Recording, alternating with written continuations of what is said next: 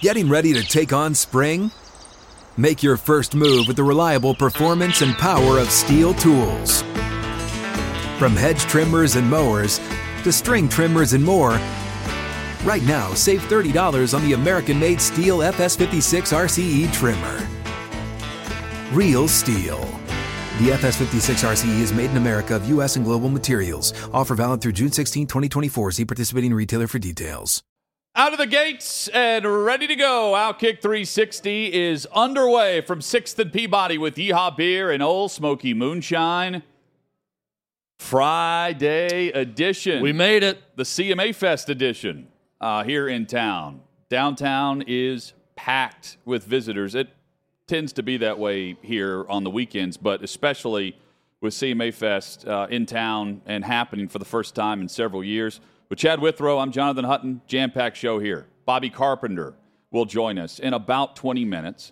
Uh, we will talk all things college and NFL football with Bobby as we do each and every Friday.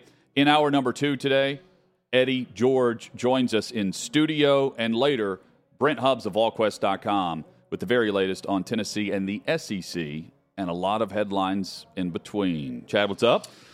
It's been a week, Hutton. It's been a big week here on the show. A lot of great guests. Uh, CMA Fest is here. Speaking of guests, a lot of guests in Nashville, and we've had a fun with. Uh, we've had a lot of fun with all of it. We got a big show tomorrow with Outkick the Tailgate in Birmingham with the USFL.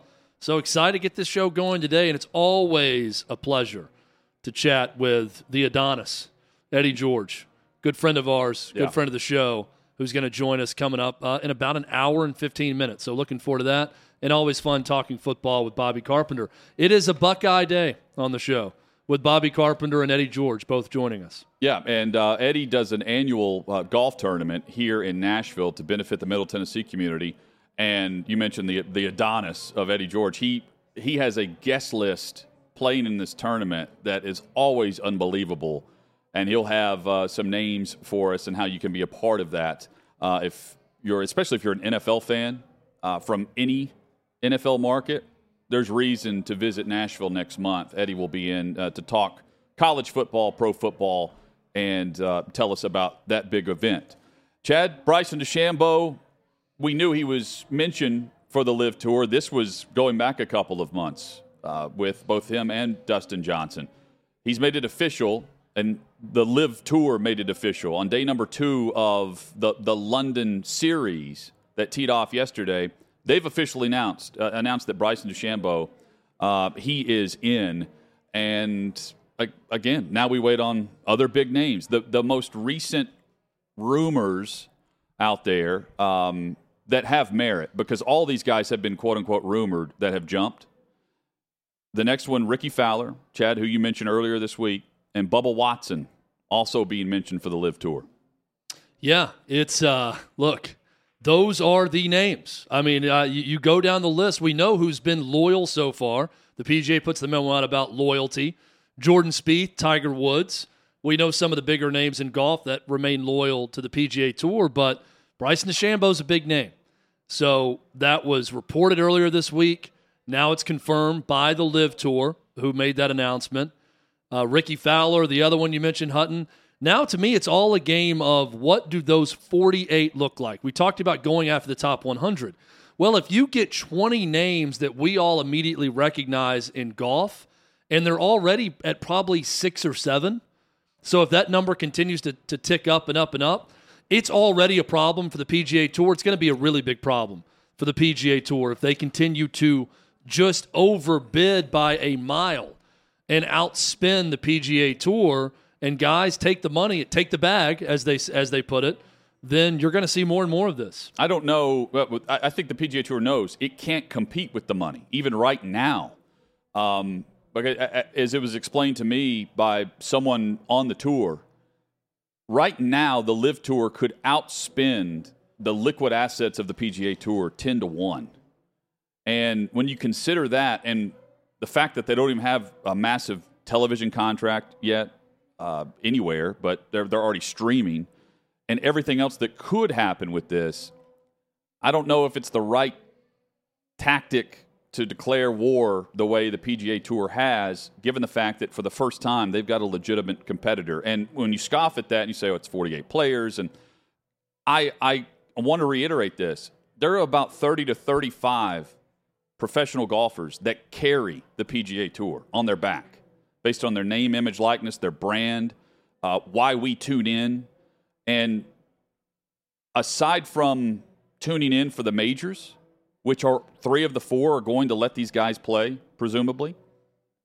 If you've got 20 of the 35 names as to why we tune in, that is a huge hit to the PGA Tour who are banning these guys. They're banning their own marketing brands from playing on their tour if they wanted to. Um, to the point where these guys are just resigning to take the bag of cash it, it, it, was an interesting play with the statement, the way they released it. But they had to, in a way, because they had threatened this all along, and these guys called called them on their bluff because the money's legit. Well, they could have been called on their bluff and showed that they were bluffing and not say anything and allow the guys to come back, but they decided to double down. So I wouldn't say they had to do this. They just decided to stick with what they were doing before no, you, the, and make the statement. They had to do it based on the way the sponsors reacted. I mean, yeah, I, and, I, I, I, guess. And, and it has been put out there that the PGA called in major favors to in, to make sure that a TV network did not link up with them. Yeah. So that, if you've done that in that's the background, where they're being helped. But if yes, if you've done that, then you can't a month and a half later when this thing's about to tee off say, you know what, go ahead. It doesn't work like well, that. Well, and what I mean by uh, uh, again, when you go with the they had to do this, all I'm saying is what you have to factor in for the PGA Tour is to come back to those sponsors who say, I'm going to pull my money since I'm pulling my money from Dustin Johnson or whoever else. If you allow these guys back, you have to start thinking about the opportunity cost of how much less those sponsorships will be worth if fewer people watch your product because you don't allow all but, these guys back. But here's so what that's, they're worried about. That's looking at the here and now, right? You've got to look at the now. We can't lose these sponsorship dollars, but you also have to look at it a year or two in the future. If we don't allow all these guys back and our product is worse and no one knows the players and no one watches, we're not getting as money from television networks. We're not getting as much money in sponsorship, and that's going to ultimately kill us. But here's the issue of why they had to do what they did with the statement because they planted their flag initially on the human rights issues with Saudi Arabia and scoffed at the statement that Phil Mickelson put out there, where he acknowledged all of it, but said he was taking the money anyway to establish something against the PGA Tour. So that, based on that, and the way they, the, the sponsors and the way the PGA reacted, they can't now come back and say, you know what, we're going to lose too much money, so we've changed our stance. Their stance is firmly in the ground based on how they reacted at the time and how the public reacted at the time to the quote by Mickelson. And all along, they could have gone about this the way Dustin Johnson and Bryson DeChambeau and the litany of other guys who stayed silent and knew they were going to do this anyway and did it and took the money. Because that's what these major brands have done. When I say brands, the individuals, that's what they've done here. Not everybody can pull it off, but when you have the leverage that these guys do, and when Dustin Johnson is doubling his career earnings over eight events, that that is uh, that's something you don't just take lightly if you're the PGA Tour. And they've got a problem on their hands. However, you want to stack it up. I don't care if you're the biggest PGA Tour loyalist out there, and I love the PGA Tour because I love watching their events. Yes, they're in trouble. However, you want to put it they have legitimate competition now that's taking some legitimate names off of their product and off of their tour. So they got to figure out how to handle that. One thing that we haven't spent a lot of time talking about, Hutton, you mentioned the comparison with F1 and now F1's popularity in American sports. I also don't think this is the last time that Saudi Arabia and Saudi oil money is going to try to incur in American sports. It's happened before, but th- this is the first real major sport takeover, I would call it. You know, there's been events, there's been money, sponsorship, all of that. But I don't think this is going to be the last time they do it. But the F1 comparison is interesting in that they are trying to make a very slow paced sport more accessibly fast paced for today's audience. And what I mean by that is one one thing that they feature in all these tournaments, they have a countdown clock of holes left. It's a shotgun start. Mm-hmm. They're getting these things in at four to five hours, and you have a running clock at the top of holes remaining whenever you tune in to watch it. That's an interesting difference, right? I mean, everyone that's a traditionalist would say, well, I watch golf because guys tee off at different times and it takes 11 hours to finish uh, on a day and all that. But isn't that interesting? It's incredibly hard to watch to to follow the PGA Tour though because of that. Yeah, now, you, that, that's why. But and that's where they're trying to be different, which is an interesting in, difference. Yeah, you're tuning in for the for the individuals that you want to flip through. But if you're attending the event, um, it's an all day thing, and it's not like if you go to the morning flight and the I mean the morning flight, afternoon flight for these events. It's not like it, it's a ticket for both. You don't choose one or the other. Um, and if you're that much of a diehard, it's an annual thing than it is a weekly thing for sure. But the the the viewership aspect of it, you're not really seeing, but how what thirty to forty golfers on a broadcast, give or take, on a typical broadcast, because they're going to show you the edited version or the clips of what just happened based on a shot you've got to see if it's not a featured pairing. With with this format, shotgun start and everybody's playing at the exact same time. So it's complete wraparound, and it, it's a it's a broadcast much like what would be a race or an NFL game, where you know within a block of time you're going to see everything for that day. And the way they've got the streaming set up, you can go back and rewatch it and know that you've seen everything within that block of time and not what's an eight hour day condensed down to two hours worth of coverage or whatever it might be. Um, and honestly, you're still tuning in to watch Mickelson and Dustin Johnson. They, they paired them together for a reason, and that's that's the draw. We were interested to see number one who was going to be a part of it in event number one, and number two, we're not talking about really anyone other than those two. Um, we know Charl Schwartzel is leading after yesterday, but I didn't see a shot that he hit yesterday. I only saw Dustin Johnson and, and Phil Mickelson, which would be similar, honestly, to watching a PGA Tour event. Yeah. I mean, we're always more engaged when the people we know are at the top of a leaderboard. I mean, that's that's just common sense for trying to get eyeballs to an event. So they definitely want Phil Mickelson, Dustin Johnson right now with the group they have. Uh, eventually, Bryson DeChambeau, whenever he officially joins a tournament, they want those guys at the top of the leaderboard. But the differences in not necessarily the pace, but how the event is paced. It's not like they're you know putting a, a shot clock up and making guys play faster, but the way they're structuring their tournaments is interesting to me. It's going to take a lot of getting used to with the team element of it and the team logos on the side, but that's with anything new. When the teams are going We're going to talk about this way. with, you know, I've got the USFL shirt on. We're going to be doing the show there tomorrow. You got to get used to that too. Yeah. Logos, different teams, caring about them, all of those things. That's always the challenge for anything new. But team golf and getting into a certain team with golf, similar to F1, you mentioned Hutton – that's going to be new, but the pacing of it and the structure of the tournament from a viewership perspective, while I'm not going to sit here and say it's a no brainer, this is how events should be done, it's at least piqued my interest enough to see how it goes. And, and what they've done, and I I'm curious if this part of it continues, and I'm sure there's a reason that I haven't read about or figured out yet. But you know, F, the F1 there are 20 drivers, 10 teams, and you pair up that way during the race, and the teams are the same. The F1 uh, Drive to Survive series. I mean that that follows and chronicles the rivalries even within the two drivers that are competing for the top spot on the team, for instance. But you're making money off of that through your team. In this setup, the way I understand it is the 12 captains for the individuals on this on this tour will change up every week and there will be a different draft every week, snake draft, much like fantasy football, by the 12 captains that are a part of the 48 that are playing in this uh, uh, LIV tour. But on the final weekend, which will be the team format, that will be decided based on tour earnings for that calendar year on the LIV tour. So the team captains and then the money that you've earned and accrue to that point will determine which team you're going for. And then there's a massive team pool at the end of the line for the winner of that particular tournament. So you can make up to $3 million if you have the lowest team score at the end of the three rounds. And then you're also making what could be the winner's pool for these individual tournaments, which could reach over $4 million.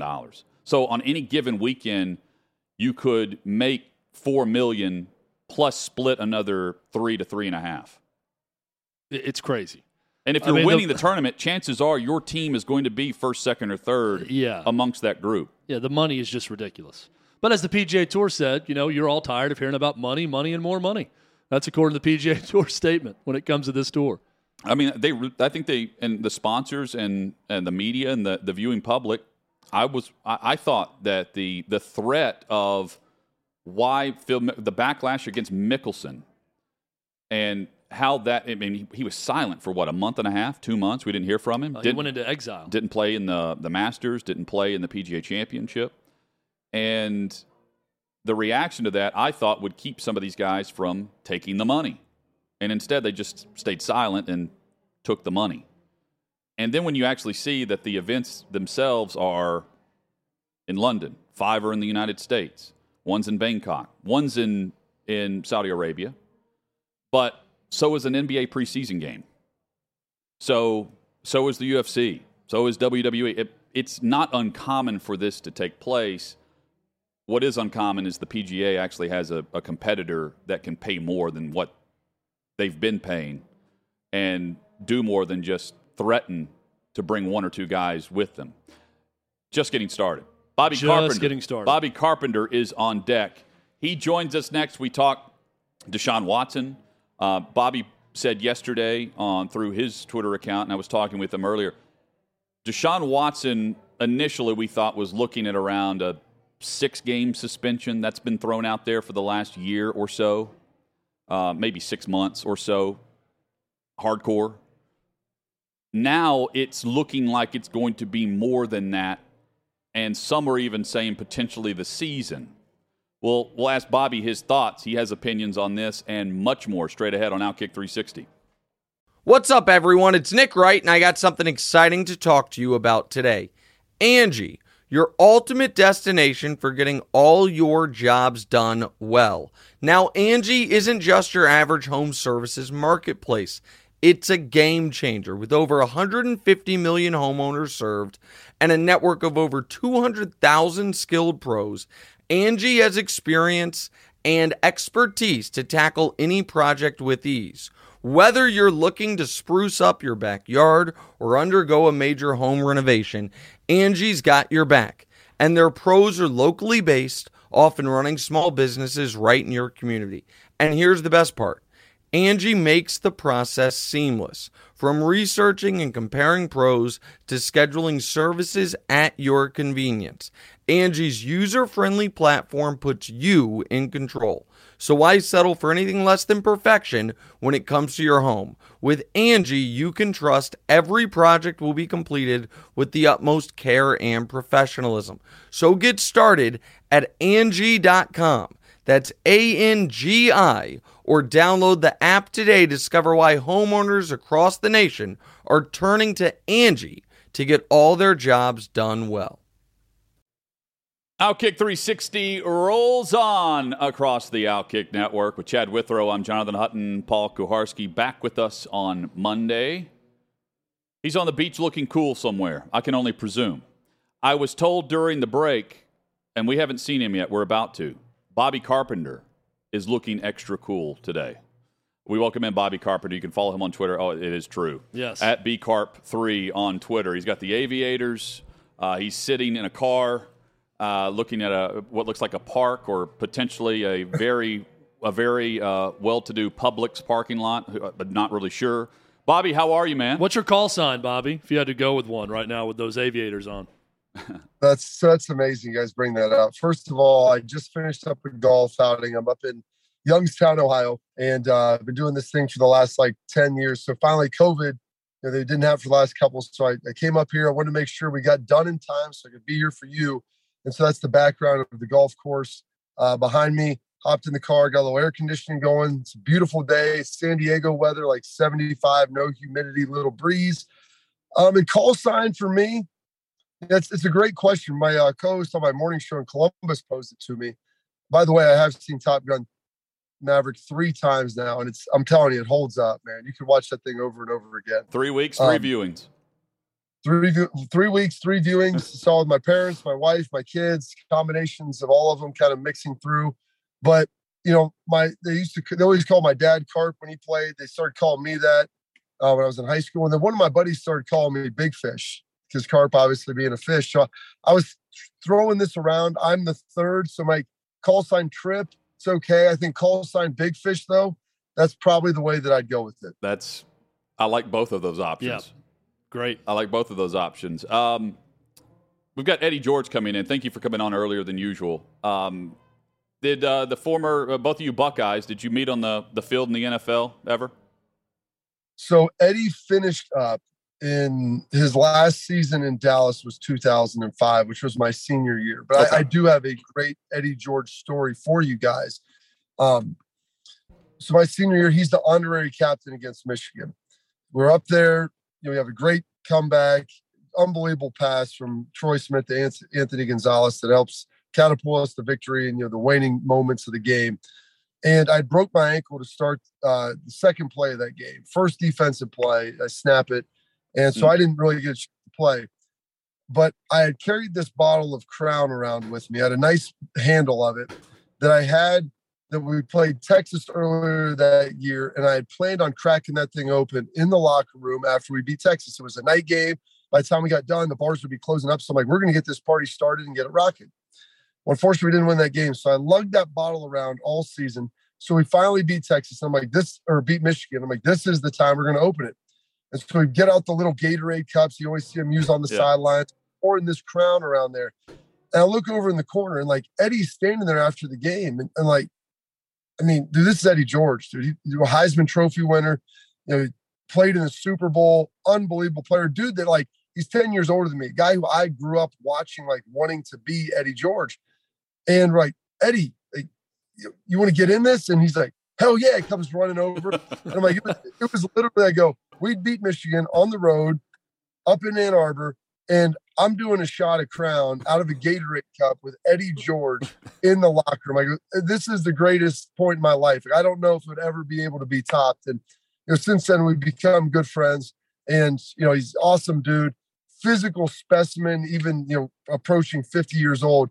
And the stories of him are legendary for his workouts at Ohio State. I mean, Eddie is one of the toughest guys, biggest grinders you're going to find and to be able to share that moment with him, a dude who like I grew up watching, it was truly surreal and amazing. So I am jealous for you guys getting a chance to sit in with him for an hour because as you guys know, if you've met him, I mean, he's he's a remarkable human being. So, uh, so just so I have the the story correct, this is the same day that you broke your ankle, the same game. Same game. I break my ankle. The, literally the first defensive play. We kick off. I come in. They run a uh, draw and I'm like trying to get back inside. My foot gets stuck in the turf. Jake Long's leaning into me, and boom, that thing snaps. And that is my last play at Ohio State. Uh, we played Notre Dame in the bowl game. Couldn't make it back for that either. But yeah, it's snapped my ankle, and that was that was it. Bobby Carpenter, our guest on Outkick 360. I, I, saw the tweet. I want to get perspective on this. And you do a daily show in Ohio, uh, when, and that certainly factors here too, because you're talking this literally all the time, every day. Deshaun Watson. Um, as as this progresses in the court of public opinion, I mean that's what he's battling right now and has been for the last few months for sure. The suspension seems like it's growing, and I know you you had a, a Carp's corner about this. With the independent investigation, we presume coming to an end at some point here soon. Do you get the sense that it's a the hammer's going to drop for more than what was a presumed six game ish suspension from the NFL if we were having this conversation a month ago? There's a couple facets to this. I don't think the NFL likes to go back and have to re legislate, re adjudicate, whatever, however you want to say it, go back and then look at this one more time and analyze what happened and then tack on games to a suspension because they don't want to look like they don't know what's going on. And so you, know, you saw that happen with Ray Rice. Obviously, you know, he comes out his wife and then they have the video and that changes everything. So I don't know how much they know. They that there may be more lawsuits coming, there may be more women. I I would I'm going to go under the assumption that they know more than we do and that they know everything.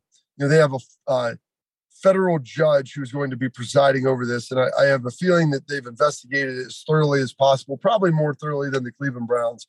And so when they they swing on this, I feel like they're going to probably err on the side of going a little harsh, just in case something else comes out. And because people be like, okay, well, that seemed rough. Well, you know what? If something else drops, then then it doesn't look like they got caught with their pants down. So what I thought could be four to six, maybe eight games. I'm now looking at guys like, and you hear, um, you know, Andrew Brandt and a bunch of other people start talking who are pretty knowledgeable. They talk to the league where it wouldn't be surprised if, if they he didn't play this year, which I don't know if that's the favorite in the clubhouse right now, but you have to think that that's a realistic possibility. So I'm of the belief now where I'm thinking this thing is going to probably be in excess of 12 games, possibly up to an entire season. Because if you read through the stuff, like the fact that it's 23 and 24, I don't think that that matters as far as the number, but it's the graphic details and it's the things that like this is starting to become like the Johnny Depp Amber Heard trial where I mean, there's some salacious stuff. And I don't think the NFL enjoys this constant trickle of news where we're sitting here always talking about this. And it's stuff that's, you know, for women and they're trying to expand their their viewing audience, right, wrong, or indifferent. I mean, that's the goal of the NFL. And they've done it with breast cancer awareness and all these other things. Football is family, all these campaigns. And this turns off a lot of women. And so the fact that, you know, if they look like they went easy on someone who is being accused of some particularly you know ridiculous things that are that, that seem pretty egregious i think that they're probably going to look at this and probably go a little firmer than maybe people expected and this will also be a, a talking point after the suspension comes down if it includes especially if it includes more than half of a season let's just hypothetically say the way his contract is structured the, and the way the NFL fine system goes into effect he will be fined based on his base salary for this upcoming season, which is a million dollars. It's a fully guaranteed contract, but just over a million dollars of that for this year is the base salary that the NFL will base that fine on, and that is collectively bargained. So that's that's going to be the next piece of this is the Browns contract really protects him monetarily from anything he may be missing other than snaps on the field for Cleveland he's not going to be hitting the pocketbook all that harshly based on the contract that he just signed. You know, he's missed a lot of time. You look last year, yeah. you know, he didn't play at all because they didn't try to force him on. So he received his entire paycheck for last season. And it's a great point, Hunt, what you bring up the fact that he'll be fined a percentage of a million dollars. And so you look, he got 46 million in his signing bonus to help cover that up. So I do think that that is something. It obviously it helped the Browns with their salary cap situation this year, but like let's make no mistake about it, that was argued and probably helped forced in by Deshaun Watson's camp in anticipation of this. So I, I, don't know what the NFL would be able to do. I've heard that there's language in the contract that would be able the Browns to potentially void this, where it references the 22 allegations and 23 and 24 would be outside of that scope, which could potentially violate the terms. And there's more out there. Maybe I don't know if he wasn't honest, but here's the reality for the Browns outside of the salary cap implications of you know if they could get out from under his deal, they gave up three first round picks to get him, and I think they're willing to see this through. Like they're not going to let him go because of the talent he has and their ability to win. They believe in this tight window. They're not going to give him up, and so I, I think the Haslams are are they're they're stuck in this. They understand what's going to happen, and they're ready to ride out this storm, however long it may take.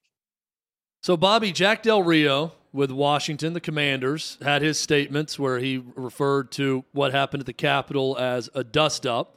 He came out later that day and he apologized. And now Ron Rivera, his head coach, has come out today and issued a lengthy statement and fined him $100,000 for his comment. And that will be a donation to the United States Capitol Police Memorial Fund. What do you make of this entire story and the reaction to it from media members? Well, I mean, we live in a overreaction society, and everything that somebody says is always the most offensive and egregious thing. Could he have used better terms? Probably. I, mean, I wouldn't have said it's a dust up.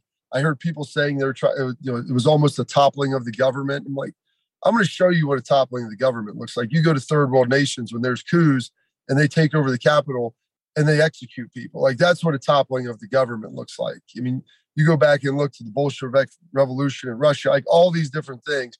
You know, the communist overthrow in Cuba. Like you literally go in there and you're executing humans. There was no one that was killed on that day, at least not to my knowledge. Now maybe there were, but at least to my knowledge. So I wouldn't have called it a dust up. I don't think that that's an appropriate term. You know, Jack. You know, I think he's in his he's 60 years old or right around there. I mean, he's been doing this for a long time you know the hundred thousand dollar fine. I think you know, and the fact that it's Washington, and we looked at everything is surrounding the Commanders with Dan Snyder and all that. Like, there's a lot of factors that go into this. But I, I think that there was it was a lot of pandering. Like, hey, we're trying to make people happy, because if you look at the Washington situation, I mean, they're they're in a bad spot politically. They've got a lot of heat on them from a lot of different areas, from the NFL to Congress, you know, to everything else. And so with that, I think this was probably them saying we we have to do something. And they, they throw Ron Rivera out there, and he's been the guy that's had to take it all and take all the bullets. And so he had to go out there and probably issue this this fine. And you know what? Going to the Capitol Police, good for them. I mean, it's it's a worthy cause, and hopefully they get you know, some of the funding that they need. And this goes to the memorial and the people that obviously need to get it, get it. But I, I think that it was probably as much a political statement for them to make sure that they try to get back in the good graces as anything else. So, Buckeyes fans out there, and you're, you're a Buckeye alum, they, they must be a little bit happy that the uh, grandson of Lloyd Carr, CJ Carr, a five star quarterback, decides to not go to Michigan, but he is committed to Notre Dame. And I love the. Uh, the sequence where he tries to put the Notre Dame hat on his granddad, Lloyd Carr. His father played quarterback at Michigan, also. I, I should say that as well. Uh, that's a big get for Notre Dame. That's a big swing and a miss for Michigan, Bobby. Yeah, that's a huge get for Notre Dame, a huge get for Marcus Freeman to get a five star quarterback. Because if you look over Brian Kelly's tenure, you know, that's the one thing they had DeShone Kizer, but outside of that, they've really never had that elite quarterback. So maybe Carr gives them that ability. But I mean, think about this there's two Big Ten programs in Michigan and Nebraska where there's two five star quarterbacks that are coming up Dylan Raiola and then Carr. Uh, Dylan's father, Dominic uh, Dominic Raiola, played. I played with him in Detroit. He played with Scott Frost at Nebraska. He was a center there. His brother, who played at Wisconsin, is their offensive line coach. He's coming to Ohio State. And now you have Carr, whose grandfather was the head coach at Michigan, is going to Notre Dame. And I just think about like how hard it is to screw something like that up. Like how how difficult that must be where you have an alum who their kid wants to go there or grandson or whatever it might be and you can't get that done because of the offense you run or the fact that you're there's there's a level of ineptitude where it's not appealing for the program anymore and that that is almost befuddling to me. Bobby carpenter our guest. Bobby final thought for you uh, here. Aaron donald gets paid uh, they give him a raise. It's not an extension, it's just uh, a restructure. Some would say, and uh, Armando Salguero at the site said, hey, he's still underpaid, even if you look at his contract versus value on the field. Is he the best player? Um, I, I, nearly said best defensive player, but from through your eyes, like just pound for pound, if we want to refer to this as a, a boxer, is he the best player in the league? Is he worth exactly what the Rams just paid him?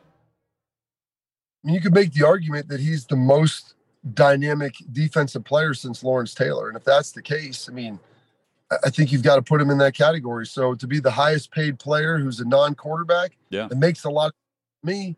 Like I'm sitting here looking around. You look at how he impacts the game in both the run game and the pass game. The fact you can double and triple team him and he's still able to be productive.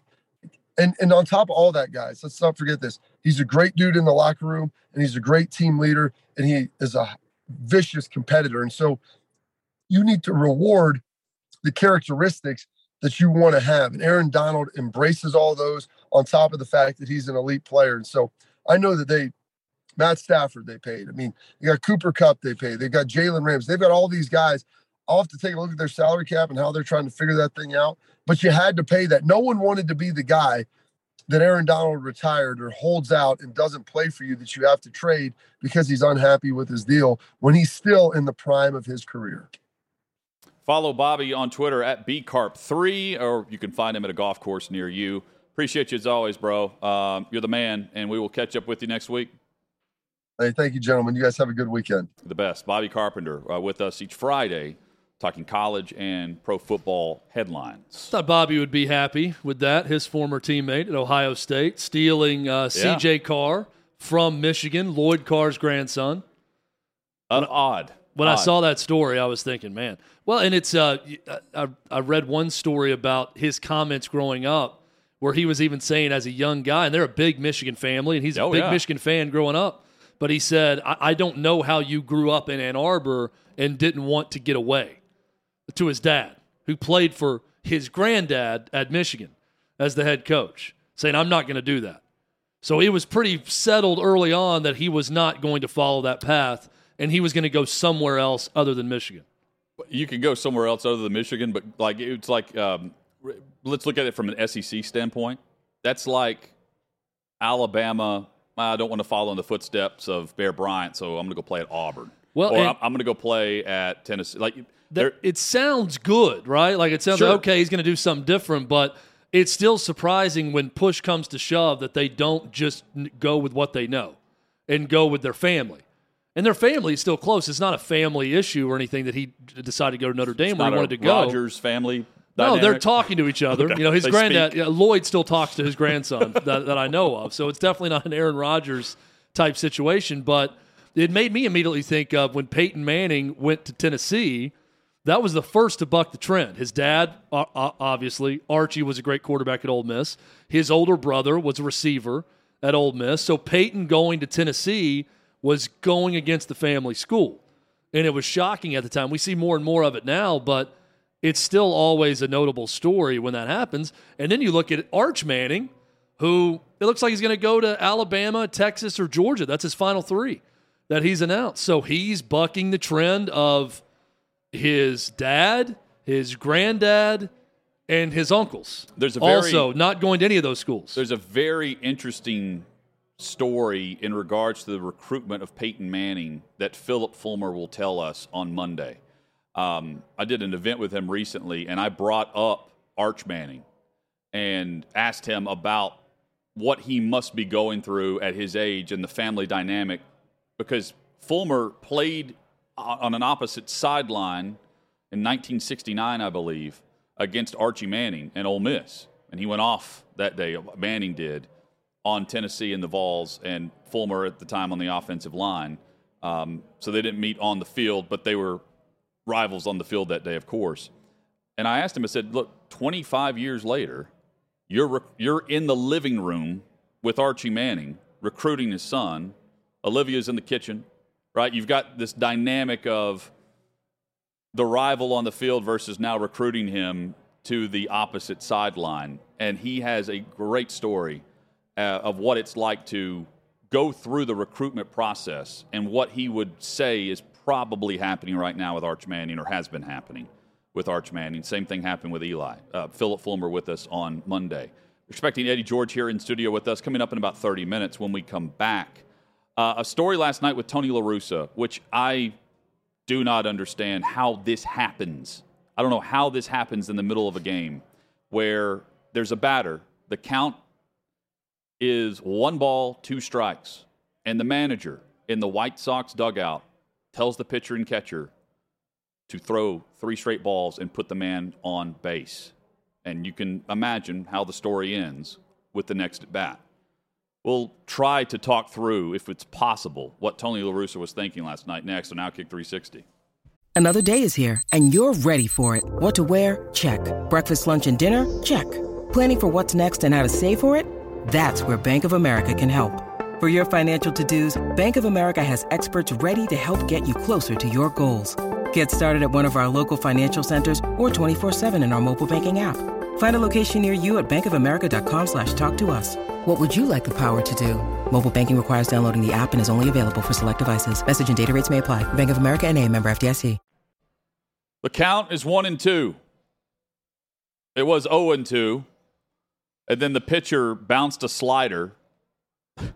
Freddie Freeman Freddie takes second. Freeman took second. Outkick 360 rolls on.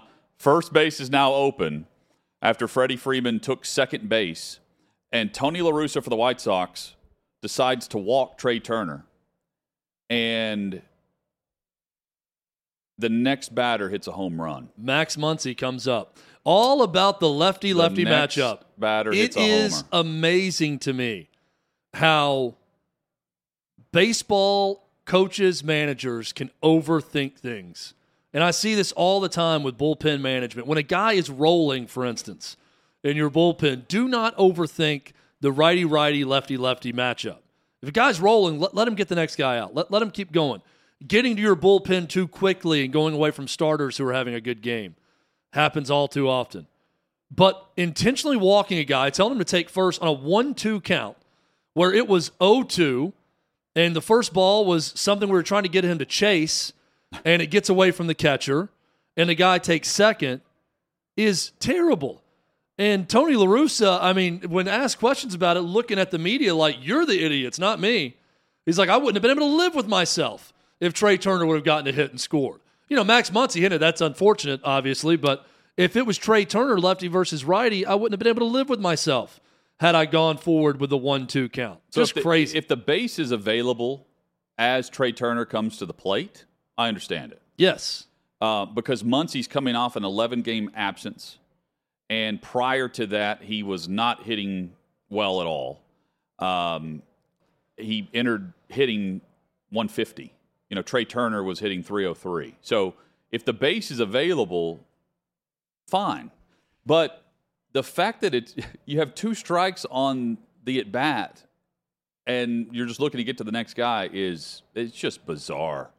And the the the broadcast screaming, you know, you've got two strikes. The reaction by Muncy, by the way, as he comes across home plate, is epic. And Muncy, to his credit, after the the game said, "Hey, look, the baseball guy in me understands what I represented in the on deck circle. Like I have not been playing well. I've been hurt with an elbow issue, and I realize that my numbers this year are not Trea Turner's numbers. But But he also said, it, but it's tough to walk a guy with a one-two count. yes, I also understand Yes, that I would have a hard time there's a- intentionally walking someone at one-two. And Chad, it's not like this is the, the the idea that if the base is open, you walk the guy has been in baseball for Yeah. decades. But Tony La Russa being the guy who decides to do this when he's already being questioned for for decisions that he's making in the White Sox dugout, um, it's not good. In in fact, like I don't think it's an overreaction by some to say like this guy is not capable of making the correct call in a precise moment. And I don't know how the camera shots in the White Sox dugout were not more apparent about what just happened. You know, we're seeing the Muncy reaction. Can you imagine what it was like in the clubhouse for Chicago? Well, you know the White Sox broadcasters, everyone's like, "Oh, please just don't get a home run right here. Please don't hit a home run." And then when he hit the home run, it's like, "Oh, of course, he hits a home run after that decision." I, I was honestly thinking, is there going to be some sort of coup where they don't follow his instructions? You know, but there's no there's no choice there's no chance you're for right. that You're because by this. he just goes to the umpire and says take take first. so it's not like he could give the signal to intentionally walk and the pitcher's looking over like what? And then they just decide not to do it. Or the third base coach or whoever would be the third base coach of the Dodgers, but you get my point. Yes. Some other coaches doesn't relay it to the pitcher. This is Tony La Russa standing out of the out of the dugout and saying take first and his team looking around thinking, What in the world is going on right Well, now? it's like um, imagine the umpire and his reaction as La Russa tells the. You want to do what? Yeah, I mean, because sometimes in the NFL you will see you'll see the the head official, the white hat, mouthing, mimicking, like telling the the other coach, like, "Hey, it's going to be this. It's going to be loss of down. Do you want to accept this?" They'll kind of tell you what's going to be the the situation, especially in the preseason. Uh, not the case here. The umpire is just like, "What you you want to put him? Okay, Trea, take first.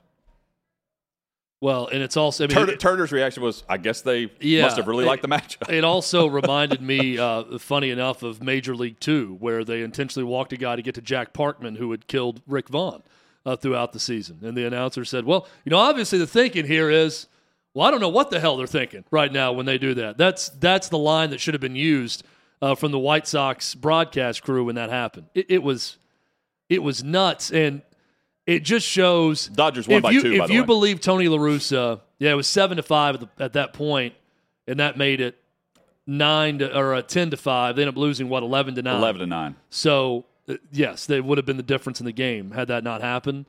If you are of the belief that Tony La Russa is too old and too out of touch to be doing this right now, you got some more evidence to prove that yesterday That's with it. that move. Is there some question about whether that was a good move or not? That that was La Russa's first response, um, and then he, he went into the stats about the what Turner hits like against you, lefties. you guys are the ones that are being controversial by I- saying that's not the perfect move. I just know that the stats showed that it was a one-two count yes, with a runner on second. yeah, and you're right. No one's questioning it if first base was open to begin with. Right. Absolutely not. Coming up in 20 minutes, Eddie George will be on the show. When we come back, we've got headlines for you uh, 360 headlines, including Aaron Rodgers and much more. That's all straight ahead from 6th and Peabody. It's Outkick 360 across the Outkick Network.